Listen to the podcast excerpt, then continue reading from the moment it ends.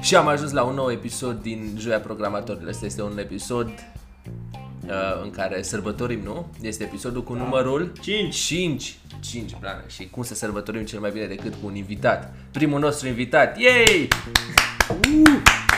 Uh!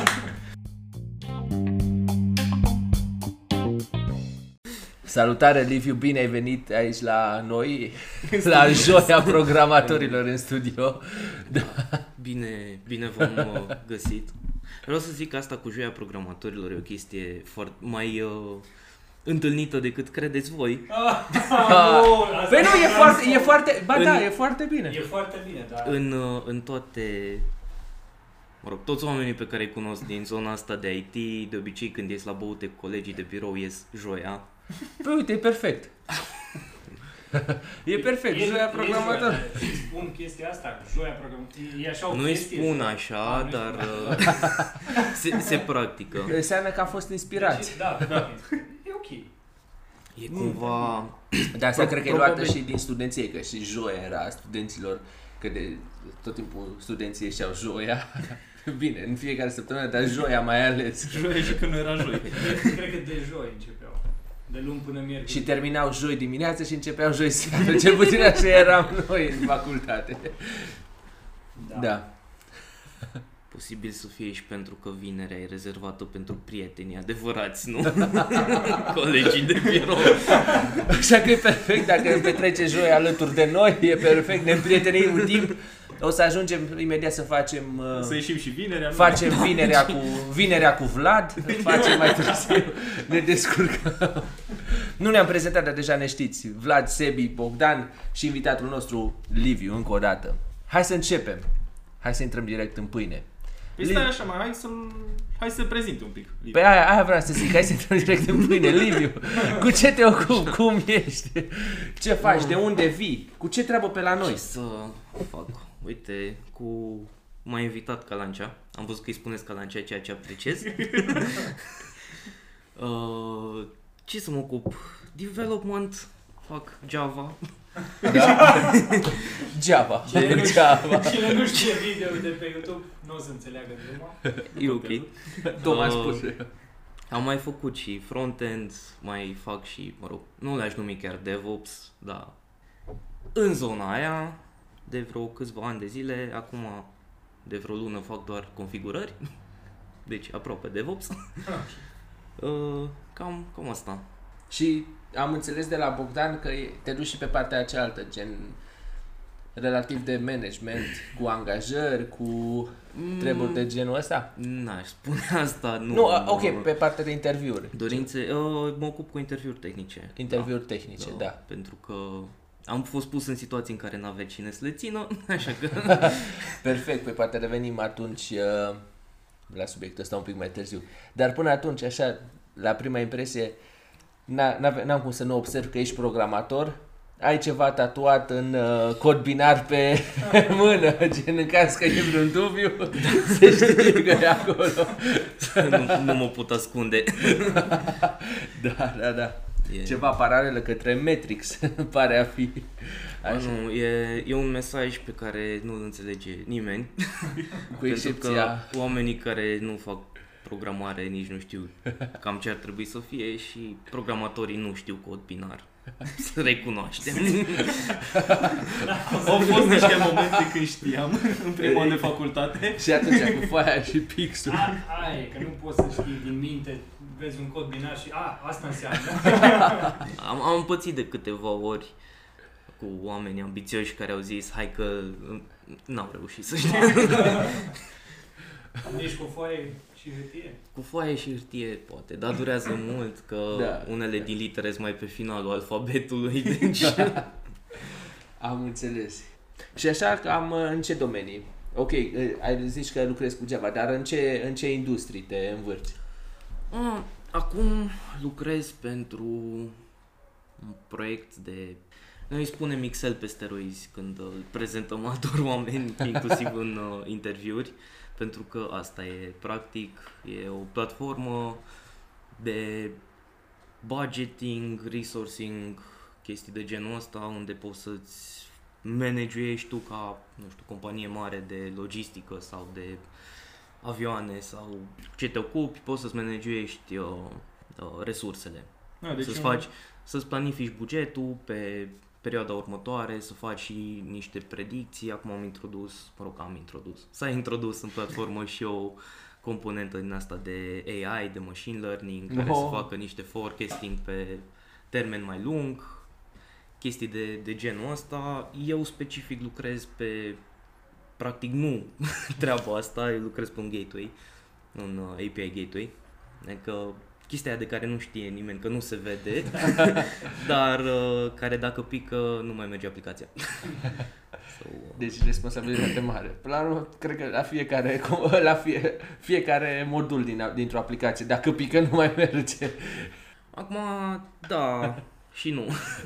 Da, depinde ce pică. Poate să, poate să pice ceva și să meargă alte părți. Da, pe chestiile astea prin care trece tot traficul, Ah, dacă ok. pică Da, la da, da. pa. Știu, am înțeles că ești din Cluj, nu? Uh, sunt din Brașov, dar m-am Păi nu, mutat acum, în Cluj, acum lucrezi deci, în Cluj, în, uh, cum se auto-intitulează ei, Silicon Valley uh, României, Perla României, Buricul României, Buricul Transilvaniei. da, da, da, unde Da. se învârte... Nu știu dacă l-aș numi Silicon Valley României, mai degrabă New Delhi României. Trebuie să patentăm asta de prima oară când o aud și cred că bine să nu te aude sau să nu te știe lume din, multă lume din Cluj că la câte mântri sunt oameni de acolo, nu cred că... Sunt foarte mândri, dar Clujul nu are... Aș putea spune că are foarte multe companii cu produs propriu, foarte multe startup-uri de renume, major, cred că 90% din uh, industria din Cluj pe partea de IT outsourcing. Asta, asta văd și, și la noi, în Brașov, și văd că destul de puține companii sunt, uh, mai ales în zona asta de software, în care se luptă și încearcă să inoveze ceva pe piața, să zicem, locală, națională și mai ales cu atât mai greu este să fie o companie românească competitoare la nivel uh, global. Da, e foarte greu și firma pentru care lucrez eu, care e na, românească slash UK slash Vilnius, avem trei, trei sedii mari. Uh, Dar a, unde încep, a început? uh, a, Primul încep, sediu a fost... în- a început din uh, Cluj Oh, cu cineva care a lucrat într-o altă firmă mare de outsourcing din Cluj Mm. și a decis că vrea să facă lucrurile altfel. Uh, și a deschis compania asta cu alți investitori din Marea Britanie și na, treptat au crescut, au și noi facem foarte mult outsourcing, avem și proiecte proprii pe care încercăm să le dezvoltăm, ceea ce e nice, Mm. dar uh, au avut o tentativă de a scoate un produs propriu pe piață care nu a mers foarte bine pentru că nu aveau nici experiența necesară, nici know-how necesar și a Da. fost un uh, flop. Ai, trebuie să încerci de mai multe ori până... nu poți să te dai bătut. Da, important e na, la o companie să vrea să facă chestia, să aibă în plan chestia asta. Cred Da, că toate da, companiile au, mai ales cele de outsourcing, au uh, în plan treaba asta, să aibă produs propriu și au un plan asta pentru că cred că e o tactică de angajare de oameni, de găsire de noi angajați, prin faptul, uite, noi acum suntem outsourcing, dar doar o perioadă c- uh, cât timp mai încercăm să facem bani, dar în viitor foarte apropiat vom avea produsul propriu, totul in-house uh, și ne vom descurca acolo. Uh, a- ați mai auzit chestia asta? Eu cel puțin, da. Și văd că... Și eu am mai auzit-o. Se, se practică destul de mult chestia asta. Acum problema e că de multe ori, uh, odată ce ajungi în genul ăsta de companie, realizezi că acel viitor apropiat e, e Da, foarte tot relativ. Știi cum e? Uh, we have uh, free drinks tomorrow, știi? exact cum că, ca și afișul ăla e.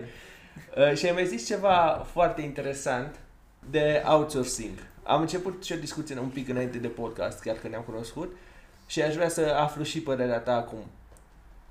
Tu cum vezi, uh, cum vezi outsourcing-ul done right, să zic, ceva de genul ăsta? Pentru că, uite, sunt companii mari, gen IBM, Siemens, NTT, toate astea fac uh, fac outsourcing. Practic, ele fac un, uh, un, o aplicație de la zero pe care ori, o- ori o vând clienților mai departe și acolo na, e o discuție dacă e outsourcing sau nu, sau la cererea unor clienți ei fac anumite, uh, anumite lucruri, ori aplicații, ori mentenanțe. De exemplu, nu știu, vin clienți mari, Philips, Siemens, uh, Philips, uh, BMW, Audi, nu știu, și roagă compa- alte companii mari să, să le facă lor uh, mentenanță, ser, uh, suport și așa mai departe.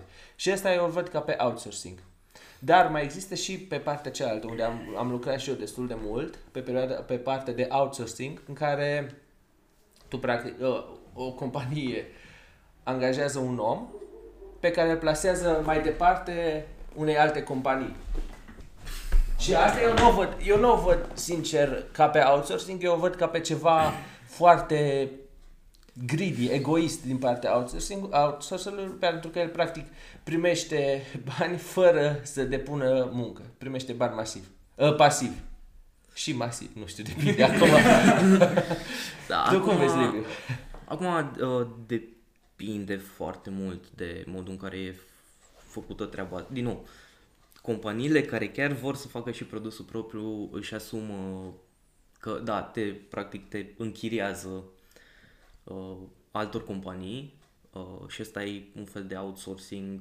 E mai mult cumva freelance, freelancing cu pași în plus uh, și cu mai puțin bani pentru tine Pe automat ca e un developer. Da. Uh, sunt și companii care, cum ai zis tu, au proiecte cerute de client pe care le dezvoltă pentru clientul respectiv. Acum, eu cred că dacă e să tragem așa o linie fină, outsourcing-ul s-ar lega mai de mult de IP, intellectual property. Cine deține codul în final? Că atunci când vine un client și îți cere să-i faci o aplicație, cumva tu deții aplicația, deși o faci Da. pentru clientul Da. respectiv. Atunci când, cum ai zis tu, ești închiriat într-o, într-o altă companie mai mare care are nevoie de oameni, nu ai niciun fel de... Uh, compania ta nu deține codul, ea doar vinde timp pe bani. Timpul tău. Și Uite, asta- knowledge-ul tău Pe pe, banii bani. altora. Pe banii altora, da. Na, acum mai există și cea mai nefericită variantă, uh, cel puțin pentru developer, și aia e near sourcing-ul.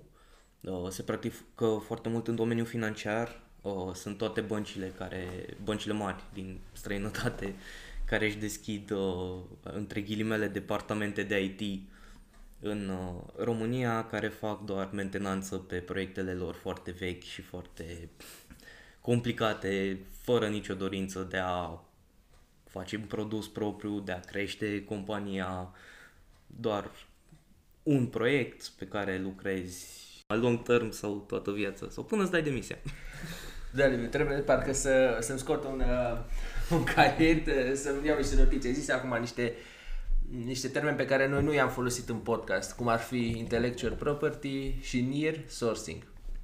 Ar trebui să, să, să notăm acolo și poate vorbim o dată de in- intellectual property și cum am putea să, uh, cum, ce înseamnă asta cum, și în lumea developmentului și cum se poate monetiza intellectual property.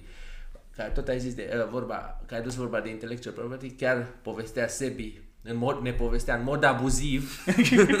Și și în episodul trecut a povestit despre asta cu un tip care a folosit, uh, s-a pregătit uh, cu widgeturi Ah, și le-a pus uh, pe App Store, a avut un mare succes, acum este milionar, un fel de, are Conform calculelor noastre este milionar, Da. nu știm sigur. poate deja e miliardar, deja se bate cu Bill Gates, nu contează asta.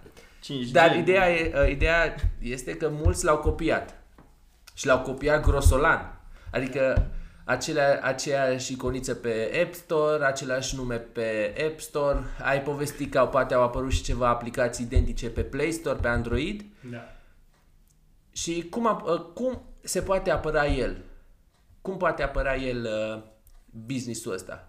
Pentru că e un, a, a- un, uh, un adevărat uh, pericol, pe, mai ales pentru developerii indie, care fac o aplicație, au un boom și după aia Și vine, după o, co- vine poate o companie mare și face exact aceeași cop- uh, aplicație și pentru care putere de marketing mai mare Da. o, uh, Adică o închide pe Snapchat cealaltă. și Instagram, de exemplu? Exact, exact, dar uite, Snapchat-ul pentru că n-a vrut să vândă, Facebook-ul a băgat în toate aplicațiile ei s- uh, Practic Snapchat-ul. Snapchat. Da, Nu știu, exact. nu știu dacă Prin sunteți la curent. stories. Nu știu dacă sunteți la curent cu stories și ce se întâmplă cu, zic, cu rețelele de socializare, dar recent și LinkedIn a băgat stories. Da? Uite, chiar aș, aș, chiar aș vrea să mă întorc un pic la... Uh, ne întoarcem și la tre- treaba asta cu LinkedIn, dar Sebi, că e în, în, în domeniu, e fanboy, ce părere ai? Mă, acum singurul lucru pe care l-a putut el face a fost să scrie un, un fel de scrisoare, un, de plângere către Apple. A explicat care e problema și în decurs de câteva zile aplicația respectivă a fost scoasă cu totul de pe App Store. Așa a ales el să facă, nu știu, îți dai seama că n-am Asta a de unde să făcut știu. el, asta a făcut Asta a el. făcut el, asta poate fa- face orice developer în locul lui. În primul rând, scrie o scrisoare, scrie un mail către Apple, explică situația și speră că se va soluționa foarte, într-un termen Mai scurt. relativ scurt. Și foarte important mare să-și noroc pună că- license un cod. Uh, Da. Ce Da, înseamnă mai ales asta? dacă codul Spune, e uite, public. pentru, pentru cei care nu...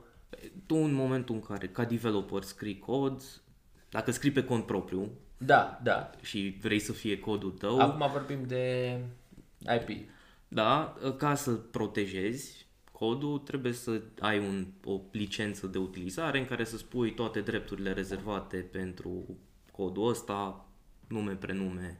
Acum, pe problema asta de uh, copiere de aplicație e puțin mai complicat pentru că trebuie să patentezi sistemul în sine și există niște limite foarte complicate despre ce poți și ce nu poți patenta. De exemplu, Findbros de pe YouTube au vrut să patenteze React. React ceea ce nu s-a putut, evident, pentru că e o chestie extrem de generală. Uh, Fine Bros uh, a vrut să patenteze React și mie mi s-a părut foarte ciudat, dar ei au seria aia cu Kids React 2 sau uh, 50 Year Olds React 2 this Ah, YouTube ok. channel sau ceva de genul ăsta.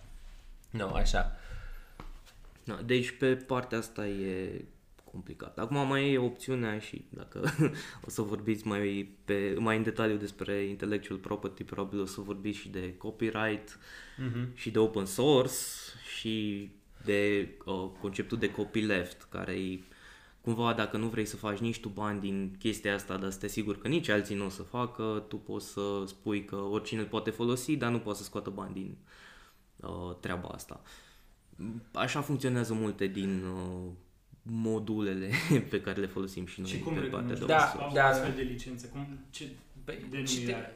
Nu că sunt ele MIT care sunt Uh, free sunt, to use, free... sunt câteva fundații care au licențe free to use uh, pe care le poți folosi. Diferă foarte subtil și de cele mai multe ori nu neapărat relevant. Uh, MIT Foundation, Apache Foundation, Eclipse Foundation și Mozilla. Ok, Cred că astea sunt cele mai free. mari.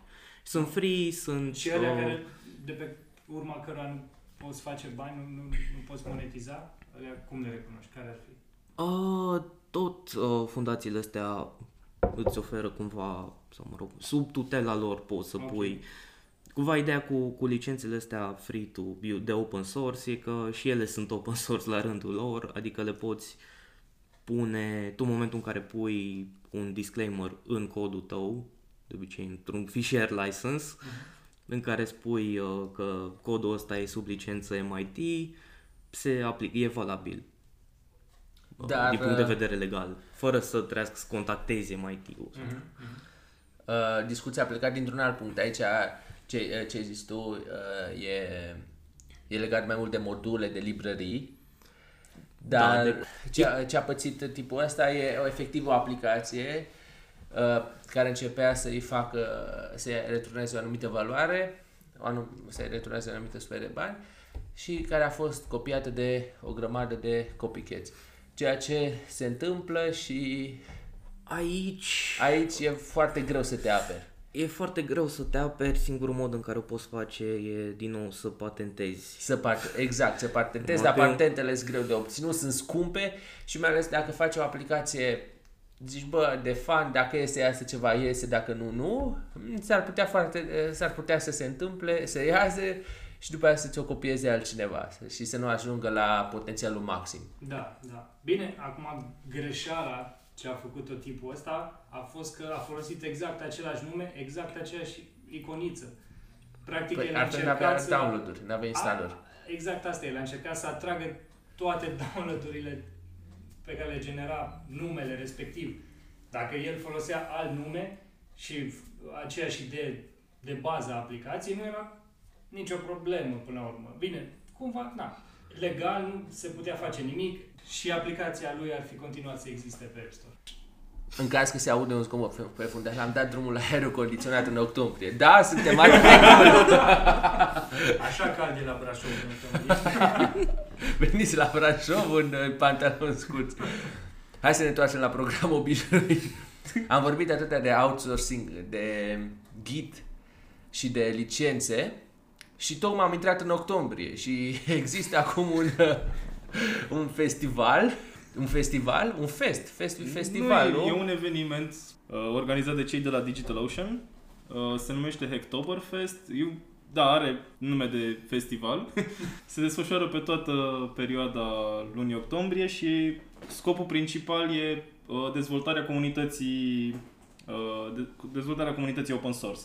Adică sunt uh, foarte multe proiecte open source care aduc un aport într-un fel sau altul asupra comunității uh, pe GitHub, care sunt publice și ei vor să susțină acei, acele proiecte și uh, tu poți să te înscrii la acel festival, uh, să creezi patru pull request-uri și ca premiu uh, primești un uh, tricou cu Hacktoberfest. Dar trebuie să fie patru uh, pull request-uri acceptate. Adică tu nu poți să faci Pull request sau merge request-uri?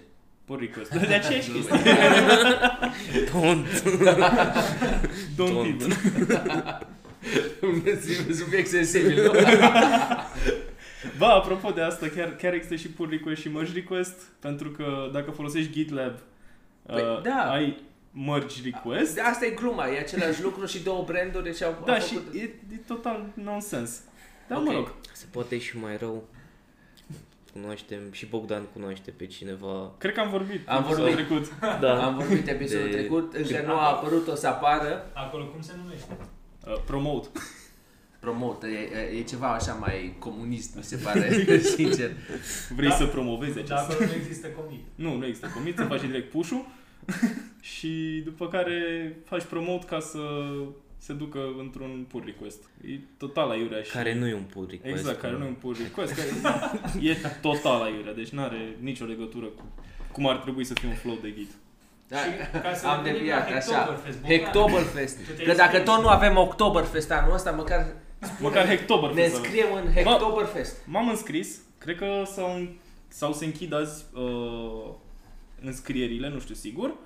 Uh, trebuie să dai sign up cu contul de LinkedIn și după care poți să alegi orice proiect vrei tu de acolo care e public și să-ți aduci tu aportul. Ideea e că uh, au niște protecții uh, dacă utilizatorul care are uh, repozitoriu consideră că tu faci uh, spamming de, mă- de pull request-uri, atunci uh, poate să raporteze cumva chestia asta și ești descalificat din toată, din toată, din tot festivalul. Și există o listă de issue pe fiecare Uh, uh, re- repository sau ești intri tu acolo și Intri- ești- îți dai cu părerea? Ești 100% Îți faci liber un să-ți caută. alegi orice repozitoriu vrei, de pe tot GitHub-ul mare și lat. Deci nu, nu ei au o listă de câteva proiecte pe care le propun, dar tu poți să-ți alegi absolut orice repozitoriu. Dacă vrei să-ți faci patru user de git pentru un tricou, Dacă, dacă tot vorbim de, chesti, de treaba asta cu open source, cu contribui, uh, și vrei să contribui, ar fi responsabil din partea mea să nu-ți recomand să te uiți la Code for Romania, dacă ai auzit de ei. Da? Gen, fac o grămadă de fla- platforme, știu. s-au implicat. Am, am fost și eu o perioadă acolo, numai că nu, era, nu aveau nevoie de ce Android developer, erau foarte mult pe web și pe același principiu funcționează. Sunt issue lucrezi acolo și na, faci parte dintr-o companie, uh, dintr-o Comunitate. comunitate mișto, din câte am interacționat eu cu ei, e mișto. Acum vezi că în doi ani, nu, din câte am interacționat cu ei până acum e mișto, proiecte faine, ajuți uh, hashtag uh, România, că tot am avut câteva, Câteva hashtag-uri. Da. Nu uitați, hashtag învață ca în facultate. așa, da, așteptăm pozele voastre. Am primit o grămadă de săptămâna trecută de când de, de la celălalt episod. vrem, să pre, vrem să primim în continuare. Așa. Să Pe, ne, re- pe să, Instagramul nostru. Da. Să ne reîntoarcem la, uh, la o întrebare, tot așa, o trecere foarte smooth către Liviu. Tu ești implicat în lumea asta a GitHub-ului, a, să contribui companii, uh, Un proiect open source. om- să contribui, da, în uh, comunitatea asta. Mă, De developer. Sincer, mult mai puțin decât mi-aș dori, pentru că nu, cumva nu-mi permite timpul și de multe ori uh, am senzația că nici knowledge-ul încă nu e la nivelul ăla. Într-adevăr, unul din goal-urile mele profesionale e ca odată în viața asta să fac un pull request pe uh, Linux kernel și să mă înjure și pe mine Linus Torvalds. E, ar fi apogeul carierei mele. Să mă jur. Dacă sunteți curioși, uh, căutați Linus Torvalds Insults pe Google și o să găsiți. Punem un link aici, dacă e, dacă e PG, punem un link. Dar de ce te, de ce te întreb uh, lucrul ăsta? Mi-ai spus, ai spus la început că te ocupi și de partea de interviuri tehnice. Și cât de important este pentru un, uh, pentru un potențial angajat să fie un membru activ al comunității de Acum, Git. al De- proiectelor open depinde foarte mult și de o tehnologie și de poziția pe care angajezi. Întotdeauna va fi un plus pentru că da, cam în majoritatea companiilor se uită mult și la, dincolo de cunoștințele tehnice, uh, la proactivitate și uh, going beyond uh, day-to-day tasks. Uh, Deci e un, uh, un plus, acum n- n-aș putea spune că e un requirement, uh, din nou, pentru că nici eu nu am timpul necesar să fiu extrem de implicat în, în partea asta, nu pot să am pretenția nici de la alți oameni uh, să o facă. Acum, pe lângă asta, pe backend e puțin mai greu pentru că sunt ceva mai uh, puțin volatile tehnologiile. Pe frontend Spre deosebire de colegul nostru de PHP care are o librărie o dată la, la săptămână. O, o glumă scurtă. Dacă, dacă organele noastre s-ar dezvolta atât de ușor sau atât de repede cum, cum apar uh, framework-uri de JavaScript și doctorii ar folosi Google în mod, în mod activ. sau organele, corpul nostru. Da. Mă, problema e când se pierde suportul. De ce ai spus când se conectează mai de la zero? Pică netul. Ficatul acesta n-a mai primit un update de... Framework update, security update. Și ce îi spune? Uh, care îi spune că e cel mai pe partea tehnică, cum îți dai seama la ce nivel este un uh, potențial angajat, un om? Cred că asta e o Ah, întrebare... Este o întrebare foarte Bravo. bună, dar foarte, Bravo, bravo, bravo. bravo. Perfect.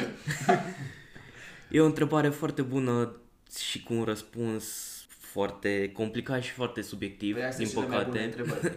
Uh, e foarte greu din punct de vedere obiectiv să-ți dai seama de nivelul unei persoane, mai ales în timpul limitat pe care îl ai, de obicei o oră maxim, o oră jumate. Uh, și... O oră de jumate e deja foarte lung.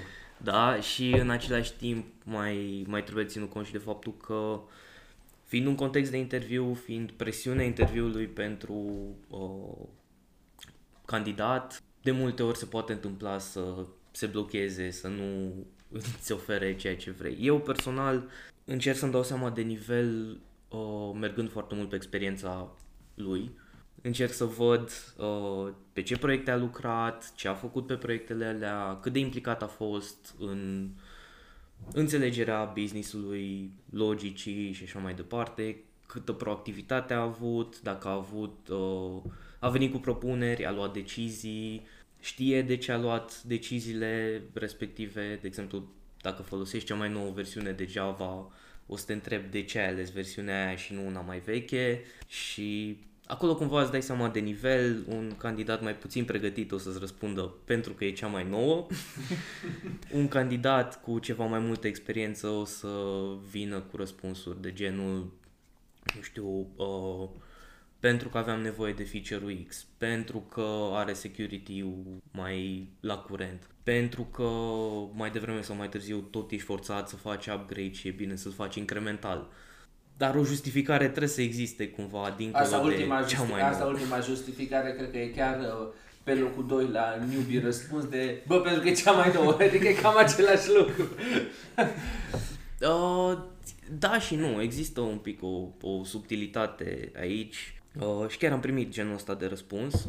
E un, diferența e că uh, tu știi că peste un an, doi, trei s-ar putea să trebuiască să faci un update major pentru că nu știu, de exemplu, la Java Oracle are uh, long-term support pe o versiune, după care Mm-hmm. nu după care peste patru versiuni iar are și ăla se termină la un moment dat, cum s-a terminat și Windows XP-ul, RIP. uh, și atunci e bine să faci schimbări mici uh, și mai dese decât să te trezești peste un an sau doi ani de zile că trebuie să rescrii jumătate din aplicație pentru că nu mai e compatibilă, dar nici nu poți să rămâi pe versiunea veche pentru că na, probleme de securitate sau nu mai e suportată. Deci sunt diferențe foarte subtile, dar sunt. Ok, deci cumva așa decurge un interviu, un interviu pe care tu îl faci. E mai degrabă o discuție, discuție ce proiecte ați Exact. lucrat. Asta încerc să fac cu toți candidații și de obicei candidații care chiar au experiență, care n-au trecut ca peștele prin apă prin uh, cei 2, 3, 5, 10 ani de când lucrează în domeniu, uh, chiar sunt dornici să vorbească despre lucrurile pe care le-au făcut și sunt stăpâni pe lucrurile pe care le-au făcut și atunci discuția cumva merge natural. Eu doar o ghidez către părțile care mă interesează pe mine exact. Încerci concret. să afli cum- Asta, din răspunsuri, încerci Acum- să afli ce te interesează pe tine din Exact. răspunsurile lor. Exact. Acum, cel mai nasol e că uneori te lovești și de candidați care nu prea știu să vorbească mult despre ei, să se vândă, practic. Da. să se vândă și acolo, în momentul în care îmi dau seama că na, primele 5 minute chiar n-am ce să n-am de ce să mă leg din Discuții, da. experiență, acolo intervin întrebările, mă rog, am Stas. un, un set de topicuri mm-hmm. cu niște întrebări mai mult sau mai puțin stas. Nu le-am notat niciodată, dar am, nu știu, pentru Java am Ai o listă cinci mentală, întrebări da. pe care le tot uh, învârt. Uite, Ah. cred că ar fi interesant să două, să zicem, cele mai importante pe care No, din Java, pentru ascultătorii noștri, noștri care fac Java, da. În exclusivitate, un teaser despre un... Dar, dar ceilalți nu plecați, vă rog, nu plecați, vorbim. Uh, nu știu, sunt uh, unele chestii sunt ceva mai generale. Acum, din nou, depinde și de nivelul de experiență Mm. și de prima impresie. Hai să facem așa, hai să facem pentru prima oară un joc. da? Livi pune o întrebare și noi, Ca la, ca la școală. primul, primul care, nu știu, aplaudă sau zice eu, răspunde și are un punct. Cel mai bun din două puncte, da? Cel mai Se bun din răspunde două fie- puncte. Ah, nu, nu. Nu, nu, nu să răspundă fiecare, nu să Da, răspundă da, fiecare. Primul care răspunde și așa sigur, ori e unul câștigător, ori e o egalitate, dar în orice caz, cel mai bun lucru este un pierzător. Și așa, adică din două întrebări, unul nu are cum să răspundă. Ok. Hai să începem cu niște întrebări ușoare. de Păi două, încălzire. doar două, doar Nu, două. doar Ah, două. ok, Doar două. Ok, ok. Pick your favorites. Uh, e, e un pic complicat. Uh, uite, hai să, să punem niște Toți am întrebări. făcut Java de aici. Uh, bine, uite, pe Java, una care e foarte subtilă, e una din uh, întrebările așa mai tricky, e, de exemplu, care e scopul unei uh, funcții lambda. Stai, stai, scopul pe engleză scop? Da. Sau scopul, Uh, Nu utilitatea, ci scopul, adică contextul uh, așa, variabilor din funcție lambda care e. Ok, mai închis. e doar în interiorul funcției, funcției lambda. Uh, Da, dar îl moștenește pe cel al metodei părinte. A, păi da, exact. nu- Deci poți, să, poți să pui metoda, poți să declari o variabilă metoda păr- părinte, să o apelezi în lambda, dar, Dar nu poți nu poți invers. Exact. E...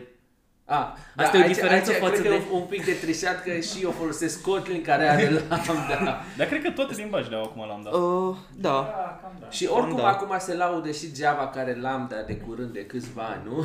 Uh, Java 8. Gin, da, Java 8. De... Chiar asta am A, discutat. stai că acum, acum e Java Da. 15, nu? De- Dacă de când mi-am a amintesc eu avut- bine. Nu cred. Ba Ba da, da. 15 deja. Uh, dar lansează, majoritatea folosesc 8 8 Și uh, lansează o versiune nouă odată la 6 luni ca Angular, dacă sunteți la curent, nu știu, Angular acum cred că e Colegul la de pe Python. E 9 nouă sau 10. sau 10. Uh, deci da, e Java 15, dar uh, 11, 11 e la recomandat că e long term supported, din nou. Oracle au făcut niște chestii. Bun, Uh, am jumătate de punct? Hai, jumătate de punct. Hai, jumătate fie. de punct. Deci nu poate să iasă nici cum în egalitate. Nu mai este, nu mai este. egalitate. Bun. Uh, A doua. A doua, hai, hai să nu fie foarte Java specifică. De exemplu, și și aici contează cu ce a lucrat persoana. Da. De exemplu, dacă a lucrat pe, zice că a lucrat cu security, Spring Security, Ah. uh, partea de securitate pe partea de backend, una dintre întrebări e cum funcționează un flow de OAuth, un flow de login, care e A, hai. mecanismul din spate. Bogdan, tu, hai câte, la, câte ai făcut, am făcut acolo, dă Bogdan, ia să vedem. Hai. Păi aici ai, ai două variante, că poți să faci printr-un identity server care să se ocupe de chestia asta, se ocupe de serviciu de logare și practic trimiți credențialele, sunt verificate, identity service-ul sau serverul îți uh, returnează un token uh, cu un expire date un, uh, și un refresh token și după aia chestia asta e returnată mai departe către uh, utilizator, către client. No, ideea e că refresh token nu este folosit ca atunci când uh, tokenul nu e valid, tu trebuie să trimiți refresh tokenul, să primești un token nou și un alt refresh token uh, cu o nouă dată de expirare și toate chestiile. Un alt token împreună cu un refresh token. După Așa, refresh da, token. exact. și uite, și chestia asta cred că puteți să ziceți voi doi, că lucrați pe aplicații mobile, uh, o folosiți parcă pe Silent Login Da. Da. și cum funcționează Asta Silent nu- Login-ul? Adică Ex- tu expiră verifici, tu, tokenul, tu verifici deci la data fiecare, expirării? log, la fiecare Da. login uh, verific data expirării sau la fiecare uh, call care este semnat cu un refresh token, uh, care este semnat cu un token, dacă tokenul e expirat, îmi dă serverul înapoi, token is expired, atunci fac un alt call de refresh, mi întoarce răspunsul cu tokenul nou și refac call-ul inițial cu tokenul nou. Ok. Deci, primește? Bogdan, un Da, punct? primește. Follow-up question. Semnii data viitoare la... Follow-up Teste. pentru uh, Face. puncte bonus, diferență dintre autentificare și autorizare. Autentificarea e atunci când tu faci un request ca să primești un token înapoi. Adică să primești... E, e ca și cum te duce la hotel și îți iei cheia de la cameră sau cartela de la cameră, ca să fie mai, mai bine. Și autorizarea e în momentul când tu bagi cartela și se verifică cartela să fie de la camera respectivă și să se deschidă ușa. Da. Și să autorizeze... Autorizarea face și verificarea scopului pe care îl are tokenul respectiv. Adică poți să ai o cartelă, tu de exemplu, ca om care merge la hotel, cartela aia intri doar la tine în cameră, sau poți să ai o cartelă care e a menajerei, care poți deschide toate camerele din hotelul respectiv. Foarte, Acolo- bun, foarte bună explicație. Foarte Uite, bună chiar, analogie. Da, explicațiile O astea, da, analogie. analogiile astea cu lumea reală sunt super ușor de înțeles.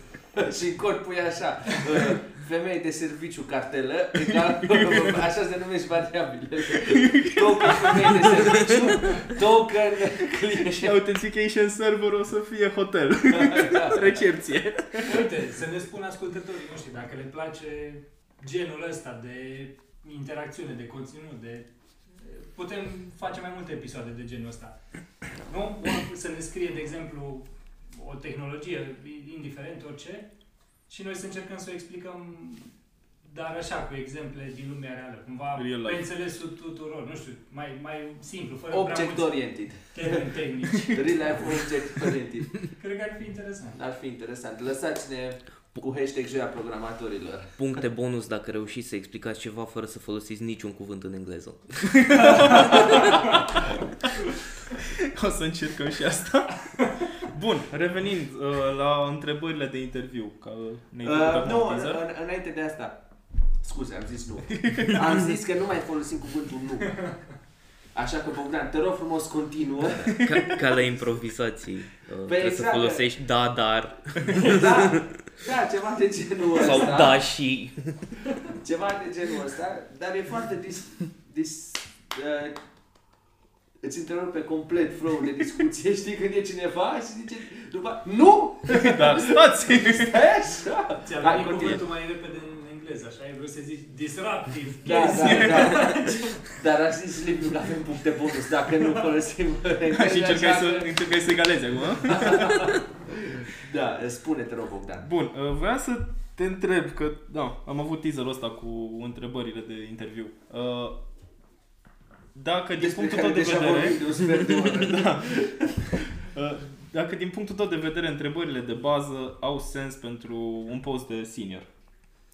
Uh, de cele mai multe ori, nu. Sincer. Uh, e cumva, dar, din nou, uneori trebuie puse doar pentru că nu ai... Întrebările Cu de ce? bază fiind nu genul de întrebări pe care le-ai pus Nu, nu adineauri. chestii din astea, întrebări de bază sunt, de exemplu, ce e JRE, ce e JDK, ce e Git-ul, Am înțeles. uh, Ce ce e cum mail. Cum definești o clasă? Da, ce Care e diferența între obiect și uh, clasă?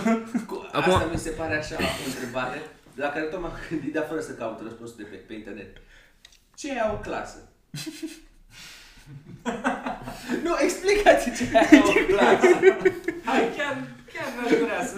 Programming oversimplified. Ce e- E un loc în care, în vremuri fără pandemie, se adună elevi ca să învețe. Și acum e ceva ce se găsește pe Google, pe Google Classroom. Bun. Pe Zoom. Da, nu, uh, am mai pus și la oameni uh, seniori întrebări din astea mai de bază, dar S-au cumva, simțit ofensați? cumva uh, nu s-au simțit ofensați, dar cumva pretenția a fost uh, mult mai mică. De exemplu, am avut un candidat pe care l-a întrebat un coleg de-a meu uh, ce nivele de ex- izolare există pe o tranzacție în uh, baza de date. Și știu două și a zis, știu că mai erau două, dar nu le mai țin minte și a fost mai mult decât suficient. Păi da, Good enough. numai că nu le Cumva- folosești atât de des. Exact, cumva Da. da. știa de ele, știa că patru, Mm. le știa pe alea pe care le-a folosit. Acum, Cumva genul sunt ăsta lucruri pe de- care le știu juniori, dacă le-ar ști așa pe Exact. de rost, bă, stai.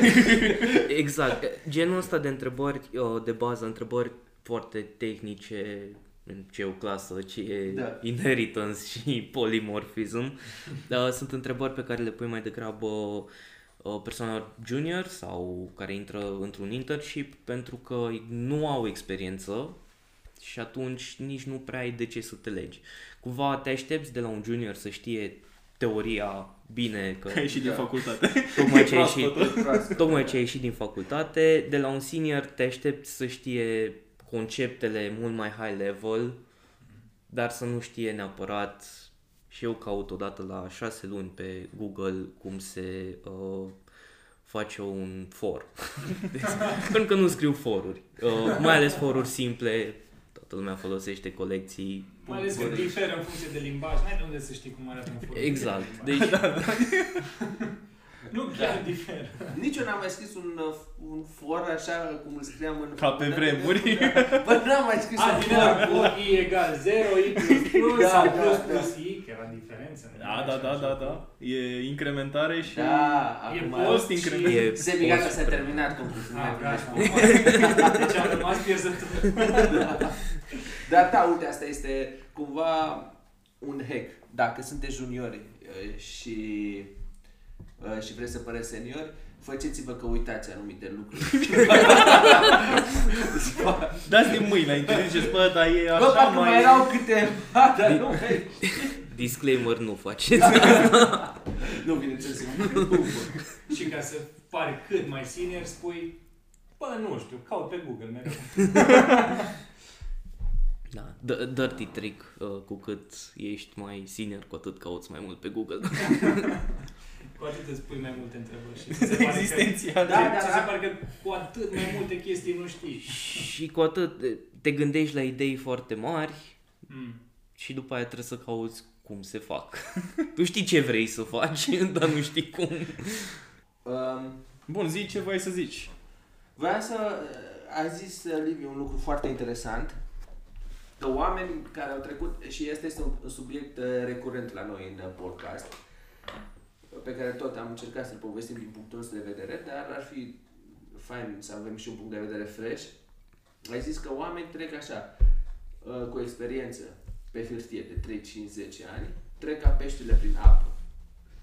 Și asta este ceva ce am vorbit mult și am încercat să dăm sfaturi cât putem noi, dar uh, uite, cum simți tu, la, că- cum simți tu că există uh, perioade în care te plafonezi sau în care îți dai seama că treci ca peștele prin apă?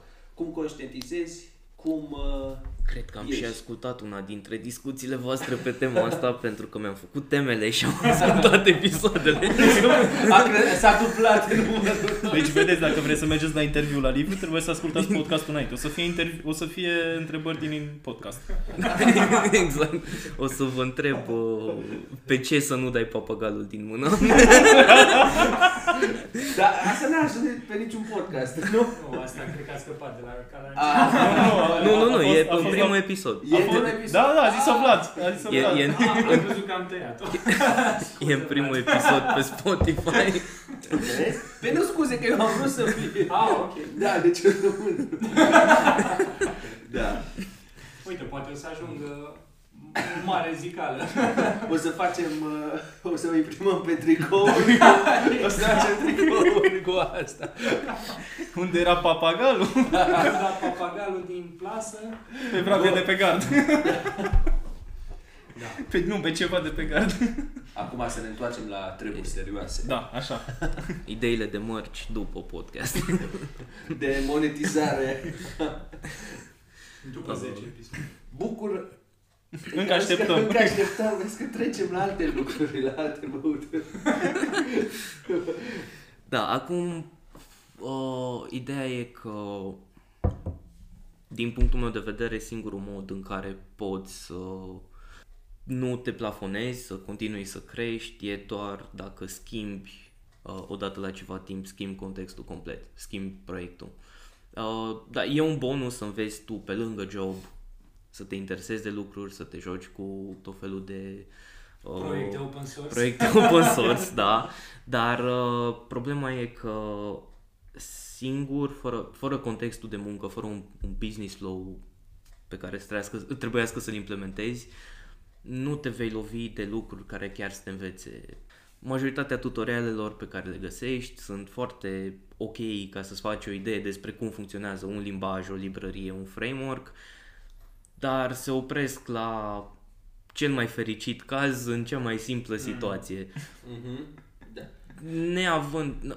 Problema e că n-ai cum, tu, uh, cum să inventezi tu Probleme. complexitate de nicăieri doar să ca zici, să... bă, hai, să, hai să-l fac să crape aici și să rezolv după aia.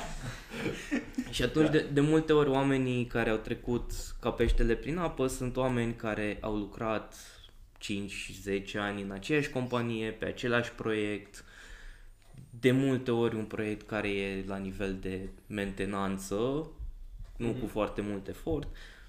Acum nu pot să-i condamn nici pe ei, până la urmă și ele sunt niște joburi foarte compor- confortabile. Apropo, Joburi călduțe, cred că le-am uh, numit noi aici. în podcast. un, un sfat foarte bun, dacă vreți să câștigați mulți bani, vă întoarceți în timp 20 de ani și învățați Fortran sau Cobol A, și acum, acum, se acum caută. câștigați sute de mii de euro pe an. Dar apropo, Dar- dar... am auzit și eu de chestia asta, dar nu știu exact povestea din spate. Păi, spun, da. Ideea e că uh, există f- multe aplicații, mă rog, multe, Vechi. e- destul de multe aplicații foarte vechi, scrise acum 20 de ani. În termen de programare, cam cât înseamnă 20 de ani? Enorm. 100? Tu știu, cam așa.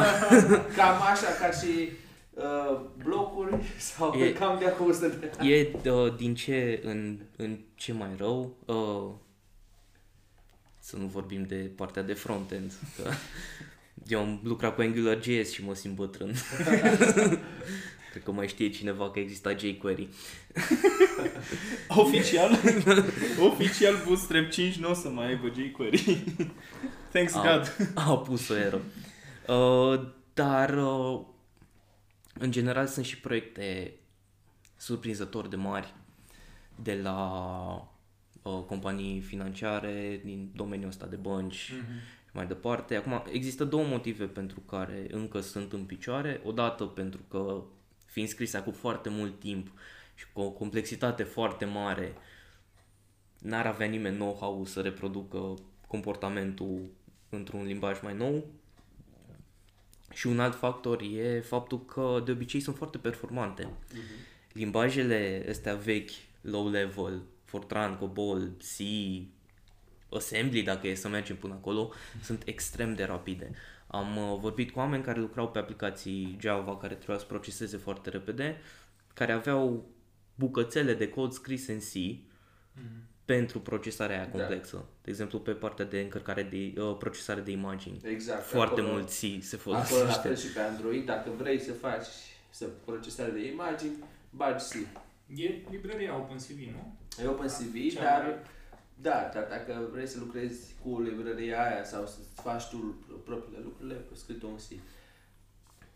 Da, acum, motivul pentru care se plătesc foarte bine e că aplicațiile alea în continuare au nevoie de suport, ori de bug fixing, ori câteodată chiar de feature-uri noi, pentru că se, schimb, se schimbă contextul, care nu pot fi scrise în alt limbaj, că nu există compatibilitate între limbaje și atunci e nevoie de puțini oameni care să practic cred că sunt în punctul în care mențin limbajul dincolo, nu doar proiectul. Uh, nu cred că mai există active development pe Fortran sau Cobol. Nu cred că ies versiuni noi, dar cu siguranță cine lucrează cu ele o scris practic 5 versiuni peste. Da, da. da. Cam asta. Deci, întoarceți-vă în timp, învățați Sau Cobol. învățați acum Java Dacă și țineți sunteți minte în Java până când o să aveți vreo 60 de ani și nu va bine. Nu, nu știu dacă e neapărat un, un uh, Ați văzut Sfat, articolul mai ăla poveste și cu o mult mai mult. femeie la 81 de ani, a învățat programare pentru prima oară și a început să scrie ceva aplicații pe mobil. la 81 de ani. Niciodată nu-i prea târziu. Noi să zicem mersi, dar prindem 81 de ani. Bun, deci Foarte asta ar, tare. fi, asta ar fi o, o soluție. O, asta e un mare avantaj legat de ce ai zis tu, să schimbi proiectele des, al uh, companiilor de outsourcing. Da, e adevărat. Uh, Ce e foarte important e tu ca developer, ca angajat într-o companie din asta, să ai foarte mare grijă cât de indispensabil te faci pe un anumit proiect. Uh, Există și riscul ăsta să devii atât de... Păi da, și atunci ce Important. faci? Bă, vreau să schimb proiectul. Nu. Atunci vreau 100 de milioane. nu, nu. Vreau 200 de milioane. Da, De și obicei- pe șanse mari să De- primești. Da. De Păi și obicei... atunci, de ce, de ce te chinui să mai lucrezi atâta?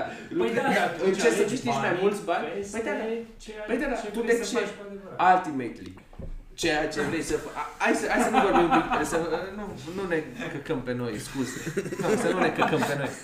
Că de ce, vre, de ce oamenii, uh, de ce oamenii vor să învețe mai mult sau care este un drive mare de a progresa și mai ales de a sta în uh, programare?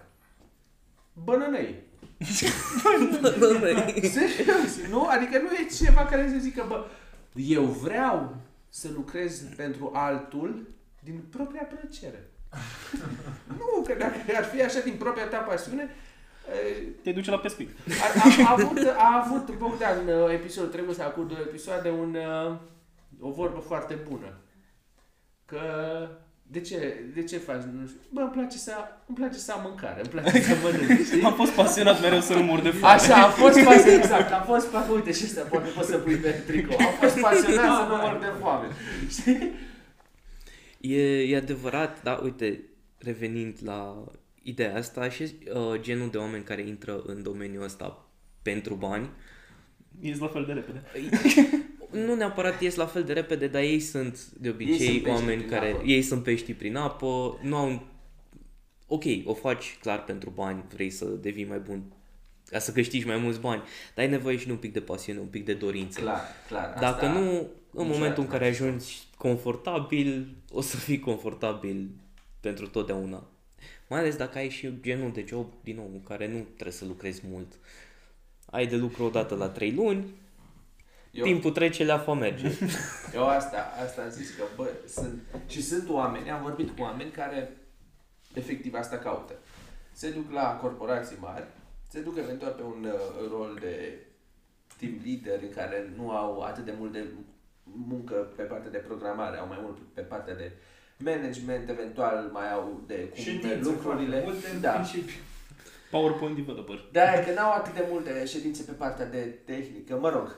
Dar ideea e că au mai, un pic mai mult timp liber, chiar dacă în teorie n-ar trebui să aibă, și atunci ei poate să-și facă lucruri pe, care îi pasionează pe ei, cum ai zis și tu, să lucreze la proiectele lor, dacă ești pasionat de, de programare, lucrezi la proiectele tale, faci și issue-uri și rezolvi issue-uri pe GitHub, uh, ajungi în, uh, cum se numea? Pe GitHub, În uh, Nirvana. în, artif, în artefactul ăla, Arctic Vault. Arctic, Arctic Da, da, da. Vault, primești eventual uh, o steluță care nu valorează nimic, îl postezi pe Reddit, primești up, uh, upvote-uri. nu, dacă chiar e așa, dar ideea e că până la urmă în jurul ăsta, în jurul ăsta se, se învârte, învârte totul. În jurul banilor. Sunt foarte puține business-uri care se învârt în jurul, nu știu, a greater good sau facem ceva ce ne Mai, pasionează. uite, oamenii care fac open source, cum ai spus tu, tocmai că nu o fac pentru bani, open source-ul e pe gratis, e din uh, pasiune, Da, din da. Pe, plăcere. Genul ăla de oameni care fac pasul ăsta în plus, de nu doar să folosească Mm. lucruri, ci să creeze ei lucruri, aia sunt oameni pe care atunci când îi ai la interviu, uh, f- feedback-ul meu de obicei pe genul ăsta de oameni e, nu mă interesează cât ce, luați-l, luați-l. Sunt oameni pe care foarte rar îi, uh, îi întâlnești pentru că nu prea pleacă din uh, companiile în care lucrează decât în contexte foarte specifice, ori că se închide compania, ori că nu s-au înțeles cu cineva de obicei mai sus, ierarhic, dar altfel ei stau, stau foarte mult pe niște poziții în care au un cuvânt de spus, în care au putere de decizie, sunt băgați în seamă uh, și atunci normal nu vor să plece undeva unde au ceva de dovedit de la Da. zero. Cum să văzuți oamenii ăștia, nomazi, să zic așa, care stau o perioadă de un an, doi, maxim, la o firmă și apoi pleacă? Uh, depinde. depinde. Uh, uneori e un red flag. Uh, e o întrebare care se pune acum. Nu o pun eu pe, în interviu tehnic. Nu, decât, dar, da, asta. Dar e o întrebare care se pune pentru că se poate întâmpla să fie un context în care omul efectiv și am pățit, am avut candidați care efectiv au avut ghinion. S-au mutat de la o firmă la alta pe Pentru că proiecte s-a închis. care s-au tot închis. Acolo cred că deja nu mai e problema firmelor. Something's in the air. Sau asta poate, e ceva piază rea, o, da, Bă, nu l-angajați pe ăsta că... e bun de piază rea, lasă. da, da. Dar uite, se, se contrazice cumva că, ce zici tu, dorința sau... uh, Da, dorința de a, Nu, ide- de a schimba proiectele periodic versus e un red flag la oamenii care Ideea e că, din nou, contează cât de des. o, înțelegi, Uh, schimb. un an, doi, pe acolo, în perioada asta. Da, sau e un jumătate, an, doi. un an, Un doi, an, doi e destul de bine. mult. E Da. mult, nu? Da, un an, doi deja e ok, înseamnă că ai reușit să faci ceva pe proiectul pe care ai lucrat.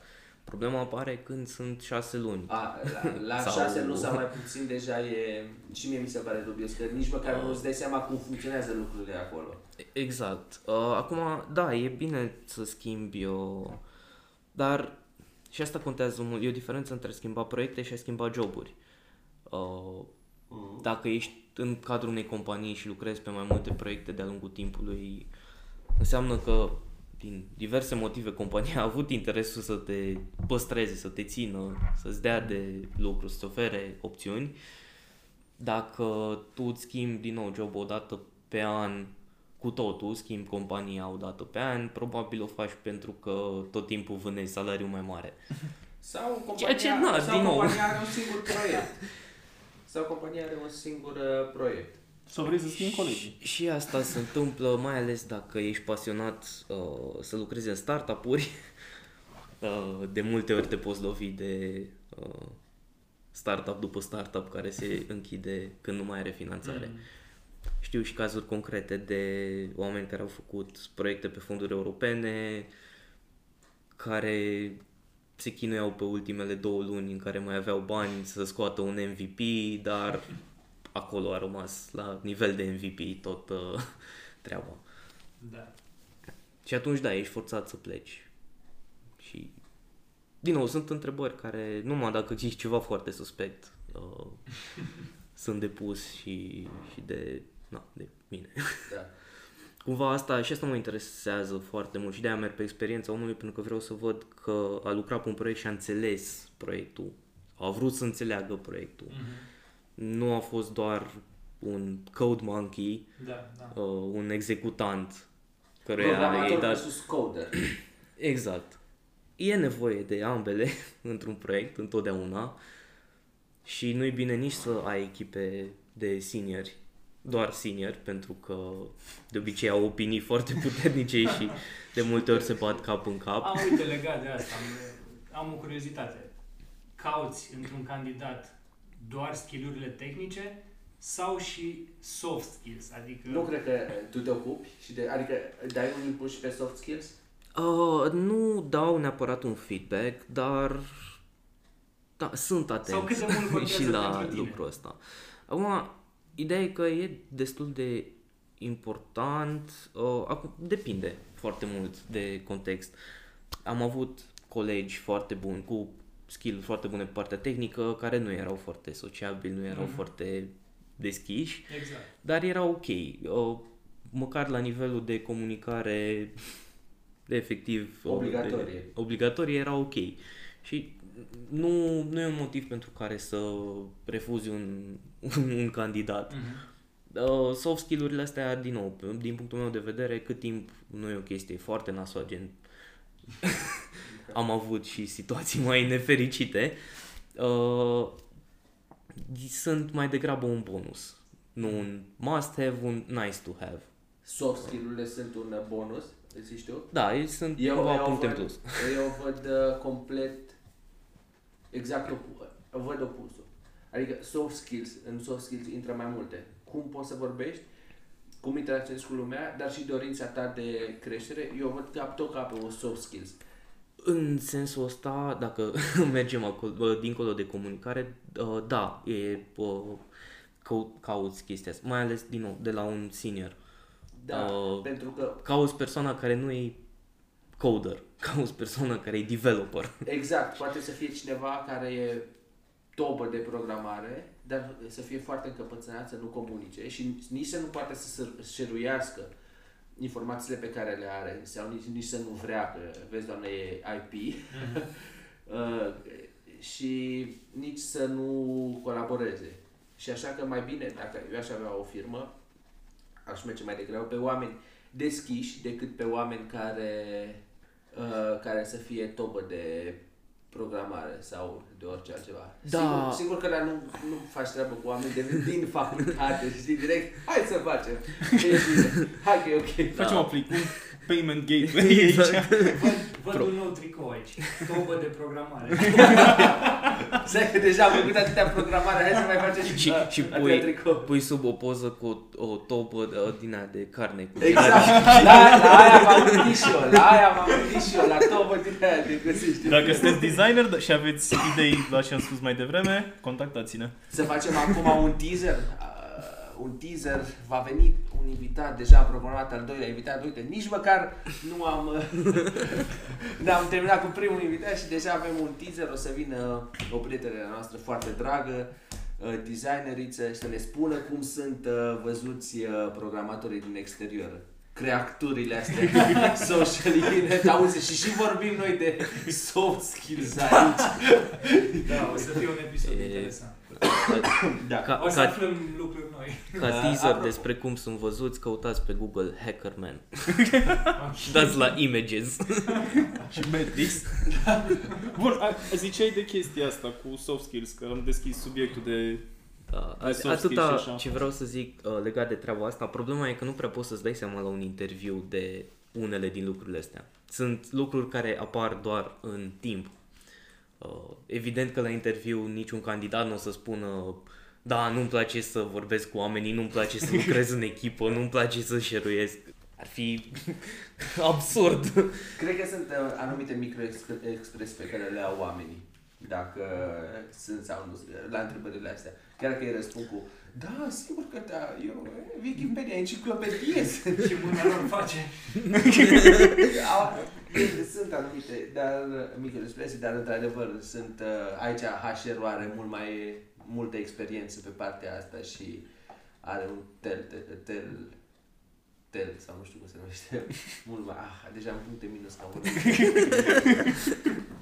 uh, au un uh, fel de a-și dea seama mult mai bine Un dezvoltat filtru. decât noi, uh, socially inept creatures. Babuini. Așa, Bogdan, Spune, spune Bogdan. ceva. Uh, eram la chestia asta cu interviu și soft skills și chestii tehnice și o grămadă de informații care vin în urma unui interviu. Practic, Cum toate consideri- lucrurile despre care am vorbit până Exact. acum. cum și consideri tu, multe altele. cum consideri tu că ar trebui să fie un candidat? Adică cum ar trebui să se prezinte la interviu, să se vândă ca tu să fii încântat și de cunoștințe și să-i dai un feedback foarte bun. Deci candidatul perfect. Candidatul perfect pentru un post, nu știu, de senior. Ca juniorii sunt. Acum, candidatul perfect nu există. e un mit întotdeauna. E un unicorn. e un unicorn, da. Uh, nu știu, din nou, uh, depinde de nevoile proiectului, pe de-o parte. Uh, de exemplu, sunt dispus să fac niște concesii pe partea de tehnologii cunoscute, uh, cât timp are bazele ok, pentru puncte bonus în partea asta de soft skills. Uh, acum, candidat ideal, uh, cineva care să aibă o, o bază solidă, în mod special cineva care știe pe ce a lucrat. Cred că ăla e candidatul ideal. Uh, Omul pe care atunci când îți spune că a lucrat pe un proiect de, nu știu, să dăm un exemplu de... uh, AWS.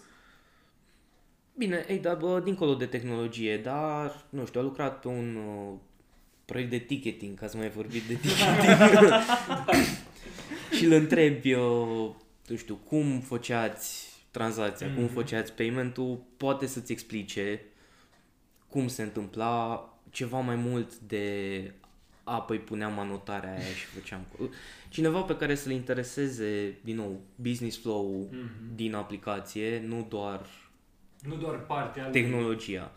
Pentru că ăla e genul de persoană care cel mai probabil o să vină cu idei, o să vină cu propuneri. O să-ți spună, uite, pentru că se întâmplă chestia aia așa, am putea să facem noi ceva mai bine ca să fie mai rapid, mai sigur, mai performant. Față de cineva care își vede doar bucățica lui, Mhm. pe care poate să știe foarte bine și poate să știe limbajul de programare foarte bine, dar, din nou, e un coder.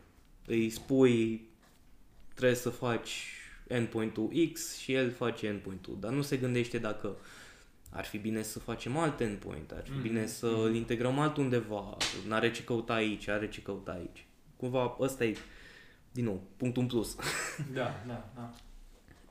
nu poți să negi uh, experiența unui om dacă nu are lucrurile astea.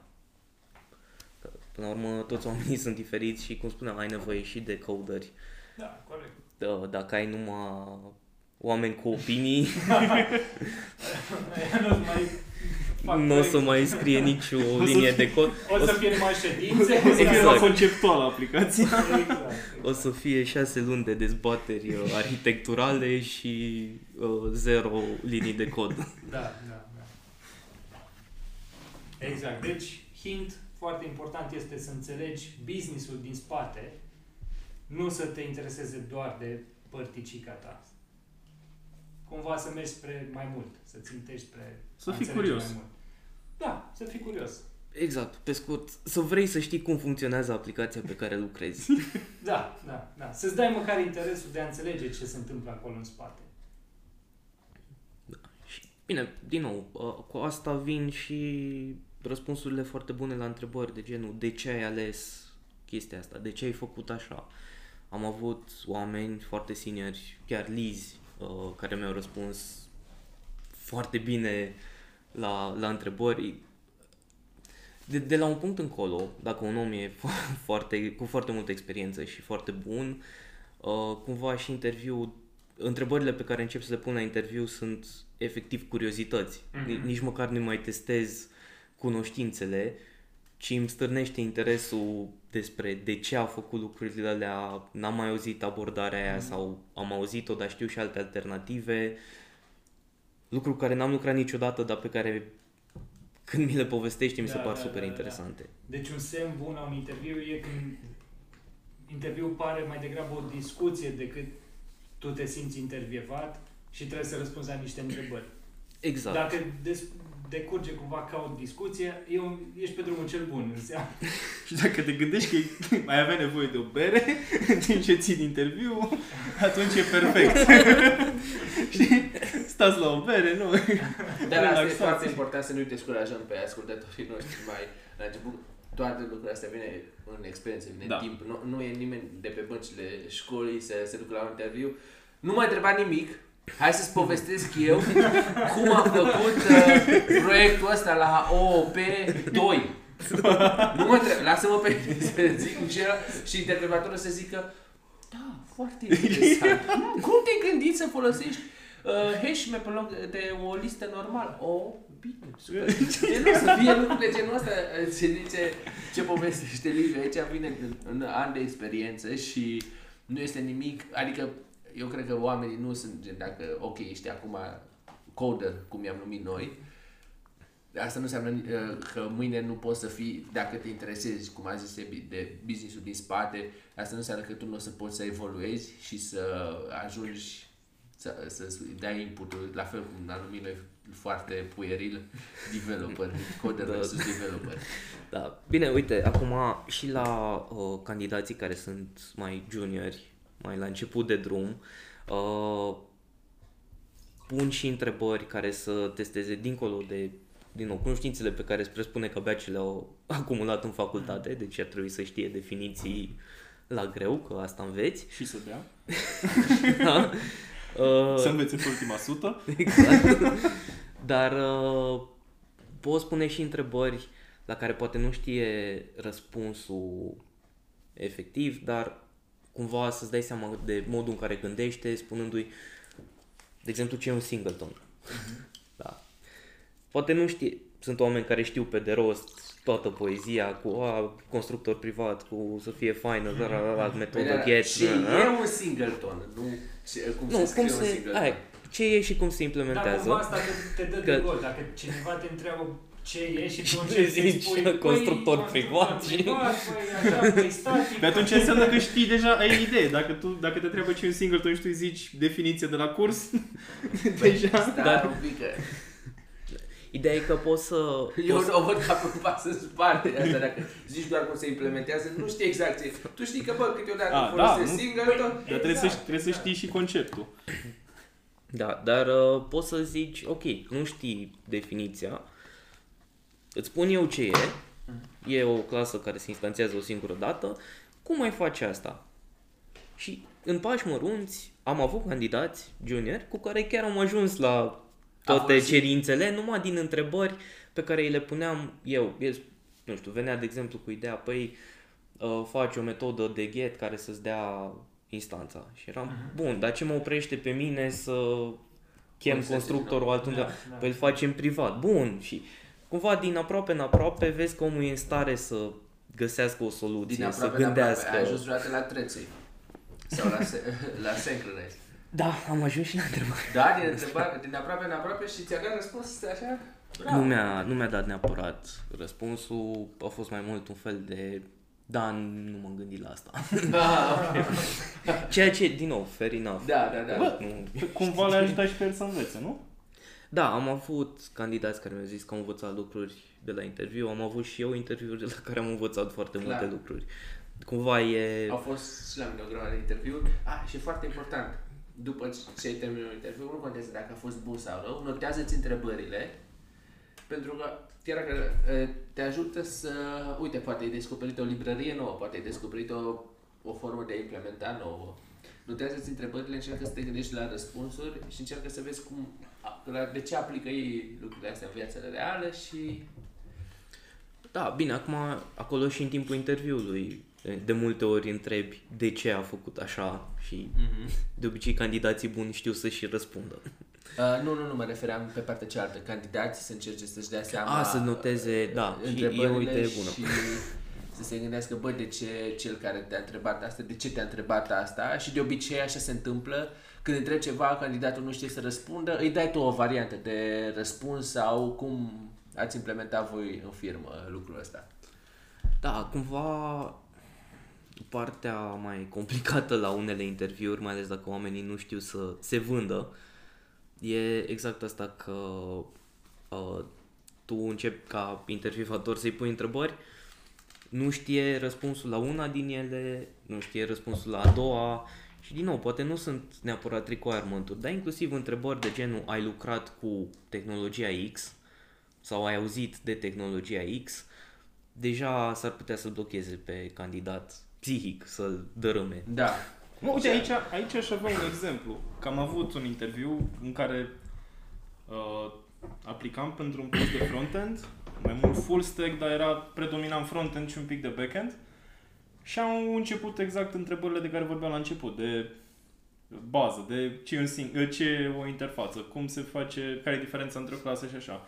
Nu, și am ajuns la care sunt principiile OOP-ului, care sunt toate chestiile astea. No, și au fost niște întrebări din care au pus așa, cumva au bătut ultimul cui, că de acolo s-a tăiat tot filmul. De acolo m-am pierdut cu totul. De au fost câteva întrebări așa, una după alta, două, trei întrebări, una după, altul, una Și după pe- alta, în care n-am, n-am știut să răspund și mă simțeam prost eu, că nu știam să răspund. Adică știam să- cumva să explic, dar nu știam să răspund. Și acolo, de acolo mai departe s-a tăiat tot, nu știu, m-am pierdut cu totul. Și uite, trebuie să înțeleagă și cei care sunt la început de drum că nu toate interviurile trebuie să fie de succes, nu? Bănuiesc că toată lumea de Nu, aici eu a cred avut... că toate, toate interviurile sunt de succes, numai că noi, în momentul ăla, le percepem ca și failuri. Da, da. Pentru că din toate interviurile, în cel mai bun caz, uh, uh, ne angajăm, în cel mai rău caz, care mi se pare mai bun decât primul, învățăm ceva. Da, dar până la urmă să înveți nu-ți plătești și facturile, știi? Cum era pe tricou, hai mai să dea, cum, cum era pe tricou. Care? A, Să- să fii pasionat să număr de fapt. Așa. cum clubul pasionați, nu că ne duceți alte. Uh, apropo de chestia asta cu soft skills și de cum, uh, cum ne timorăm la interviuri. Pe... Ce facem? Cuvântul podcastului Timor. Timorând. Stai acum cu orice cuvânt. Titlul acestui episod, cum ne timorăm la e bun, e bun. Păi, bă, nu, cu lucrurile pe care nu le zic, le zic, nu le zic întâmplător. definiția în paranteză. Neapărat definiția în paranteză. Nu serios, e așa Sau un cu trimitere la cuvânt, text. un cuvânt Așa. Nu știu dacă... Da. Eh, Lasă că cine știe. La ce se... Nu. Așa. Uh, când ne timorăm. Eu cred că un foarte bun... Uh, acum în pandemie nu, nu prea se aplică ce vreau să zic, dar înainte de pandemie cred că oamenii veneau, nu? La tine, la interviuri, vorbea cu HR, vorbea cu tine. Nu, Da, bine, dar ordinea se schimbă, dar da. sunt întrebările astea de curtoazie de la început, cu salut ce faci, vrei un bar cu apă, o cafea și am văzut că foarte mulți, și de obicei cei care au uh, sunt uh, timorați sau se pierd după o întrebare, două, zic nu, nu vreau, știi? Și în moment, cred că e un început foarte bun să fii deschis, gen, da, uite, vreau o apă, vreau o cafea, ceva de genul ăsta, pentru că uh, se, se poate începe o, un subiect sau se poate face un exchange de, probabil un zâmbet, da, mersi frumos și se face o altă relație, gen, uite, te-ai ajutat, m-ai ajutat, m- știi, ceva de genul, este decât uh, să se înceapă prima, prim, răspunsul primei întrebări să fie nu, exact cum am vorbit și în podcastul ăsta un pic mai devreme, să nu folosim nu, știi? Exact. Dar poate întrebarea e din politețe, știi? Da, Poate poate nici n-are n-are apă. De fapt, nu vrea neapărat să-ți aducă o cafea și chiar îl deranjează. Nu! Acum Dar nu și, cred- și pe Skype pot să-l întreb dacă vreau apă și dacă răspunde cu Păi da asta- zi du-te și azi, ok, te aștept. Uh, Du-te, și- fă-ți o cafea, cam cât durează? 5 minute? E ok, mă duc și eu până la baie. Și cred că aici este și reversul medaliei și cei care iau interviul uh, de obicei sunt da, de obicei sunt foarte grăbiți în sensul care bun, salut, stat, ai intrat, no, bine, hai, să- hai să începem, știi? Nu sunt gen, salut, uite, noi suntem aici, facem așa, ce faci, cum ce ziua, fain afară, cred că și chestia asta la tehnic, adică pentru mine uh, interviurile de genul ăsta care sau potențiali Te- clienți uh, care vorbesc de genul ăsta, gen uh, hai, hai că sunt foarte grăbit, trebuie să fac, trebuie să ajung imediat uh, să fac încă o mie de lucruri, înseamnă că firma, organizația de acolo nu este foarte bine pusă la punct din punct de vedere al uh, time managementului. Uite, Și își presează, presează oamenii foarte tare. Uite, noi, noi uh, la interviurile pe care le țin uh, eu facem lucrurile astea, deși de multe ori interviul e de o oră, dar de cele mai multe ori trece de o oră cu chiar destul de mult uneori. Uh, dar începem, cum ai zis tu, cu salut, cum ești, ce faci, Da. uh, Cum întrebări ai din fost astea până de... Aici, a fost Zi, aglomerat. exact, cum e traficul, pe unde stai. Cum, acum pe Skype, cum s-au trimis pachetele alea? A fost ceva da. los. Da, uh, și pe lângă asta, întotdeauna începem prin a ne prezenta, noi suntem doi uh, oameni care ținem interviu, ne prezentăm noi, vorbim un pic și de proiectele, proiectul sau proiectele pe care lucrăm noi, deși poate n-au treabă cu poziția în sine, dar așa, ca să-și fac cumva să, să îi faci candidatului o idee despre ce cer de la el după aia. Că după ce mă prezint eu și prezint un pic pe ce proiect lucrez, îl întreb pe el. Bun, vorbește puțin, povestește, povestește puțin despre tine, cu ce te ocupi, cu ce te-ai ocupat, ce proiecte ai avut, lucruri de... Și de acolo să pornești discuția. Acum, când vine o întrebare de genul ăsta, important e să vindeți întotdeauna un proiect pe care îl știți foarte bine. Puncte în plus dacă e și un pic interesant. Am avut candidați care au venit cu un proiect din ăsta, dar care nu prea știau exact. Le-au propus că era interesant, de ei lucrează pe o bucățică mică din el. Nu faceți asta. că, ac- din nou, acolo intervine blocajul, că și numai din întrebări foarte uh, Basic. naive, de curiozitate, Da, da, da, da, da, da. când încep să întreb cum ați făcut asta, cum ați făcut asta și Și răspunsul că va fi Răspunsul. mereu, nu știu, s-a ocupat altcineva. Exact. Era mai Dar poți să minți. Adică poți să minți, poți să te uiți după aia peste codul lui, să-l înțelegi și după aia să zici, uite, am făcut așa. Știi? Și asta e adevărat, până la urmă poți să-mi povestești orice, că eu n-am de unde să știu ce flow ai tu. Exact. și asta, asta, e- asta, asta e ce vreau acum să te întreb. E dacă voi sau tu practici, slash practicați, uh, coding challenge Uh, nu. Eu personal nu, nu fac asta. Acum te referi la interviu? Da, la Coding- interviu de să coding. dai uh, potențialului candidatului un coding challenge de weekend, de două săptămâni, de A, o e lună. deja take on Noi- project, nu? Uh, Așa se numește? Nu știu. Uh, Cred că da, dacă îl dai acasă și uh, el trebuie să vină la final cu un Da. proiect, e mai degrabă un take on project, nu? Sau homework. Dacă noi... e challenge din ăsta, trebuie să fie cumva în ah, ok. Take, Pe take loc, on, da. uh, într-o, pe- nu știu, în câteva ore, probabil să faci ceva, să rezolvi nu știu ce... Ok, probleme uh, să atunci cum a zis Sebi? Take, on, take home uh, project. A, uh, noi nu practicăm, dar știu uh, alți oameni de la clientul pentru care lucrez, care, care practică uh, chestia asta. Eu, ca să intru pe proiect, am dat un coding interview, un challenge uh, în care aveam o problemă din asta foarte clasică de uh, matrice Da, și exact. Problema algoritmi. gamelor sau chestii din astea. Uh, Ăla e un interviu din punctul meu de vedere care nu e foarte bun, pentru că, din nou, e o presiune în plus. Un take-home project de, uite, implementează ceva, un proiectel în 2, 3, 5 zile, Mhm.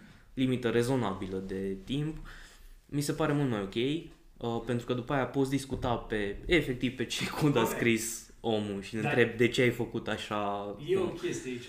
Da, e practic E- free labor asta. Da, într-un fel muncești pe grad. Adică Ei, acum sunt depinde ce plătiți oamenii ăștia. Ai, ai idee dacă sunt Uh, plătiți de- în, în de- timpul ăsta? Depinde ce. Uh, nu, dar nici nu sunt folosiți ca free labor. Uh, de obicei ce implementează nu e o chestie efectiv pentru proiect, ci mai degrabă un, un din nou. Ok, e foarte greu da. să-ți construiești tu complexitate din cap și atunci intervievatorul îți dă o complexitate pe care să o Da, rezolvi. da, da. Știi? Da, Cam, da, practic, Înțeleg, o dar chestie de depinde genul și cât de ăsta. mult timp ai pe lângă. Dacă îți cere fă proiectul ăsta în 5 zile, tu poate trebuie să lucrezi 5 ore pe zi pentru proiectul ăsta, știi? Altfel De-aia- o să vii cu jumătate de proiect De-aia- dacă tu exact. ai doar două ore libere. Deci e, e, dificil, e destul de dificil cu... Și dacă mai proiectele astea. acum noi suntem uh, niște burlaci uh, care n-au copii, dar uh, dacă ai și un copil, dacă ai și alte probleme pe lângă muncă, numai de take home projectul ăsta nu ți arde și tu poți să fii un super uh, Da, om da. cu soft skills, angajat, candidatul perfect, da? Cumva ideea e să nu fie ceva super complicat, super uh, Eu cred că- greu. Acum, Și de ce cred că fac companiile astea? Să vadă va- ava- uh, availability-ul, disponibilitatea potențialului angajat ca să se lucreze peste program.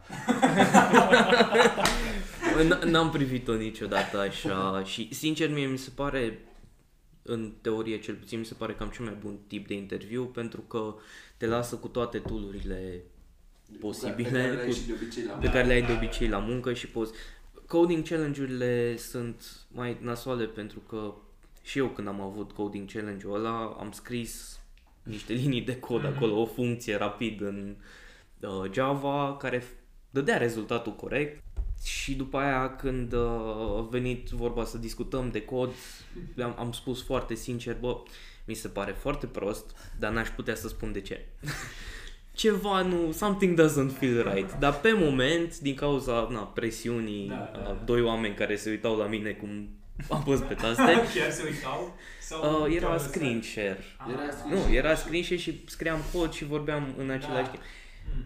Cu presiunea Mai tremură aia, și mâna, mai... efectiv era cum e, mai știi, cum, mai scrii cum, ceva, delete. cum se scrie un for, cum se scrie un for. Atâta mi-am adus aminte că în uh, main trebuie să chem numai metode statice. Uite, acum Aia am mi-am să amintit. gândesc.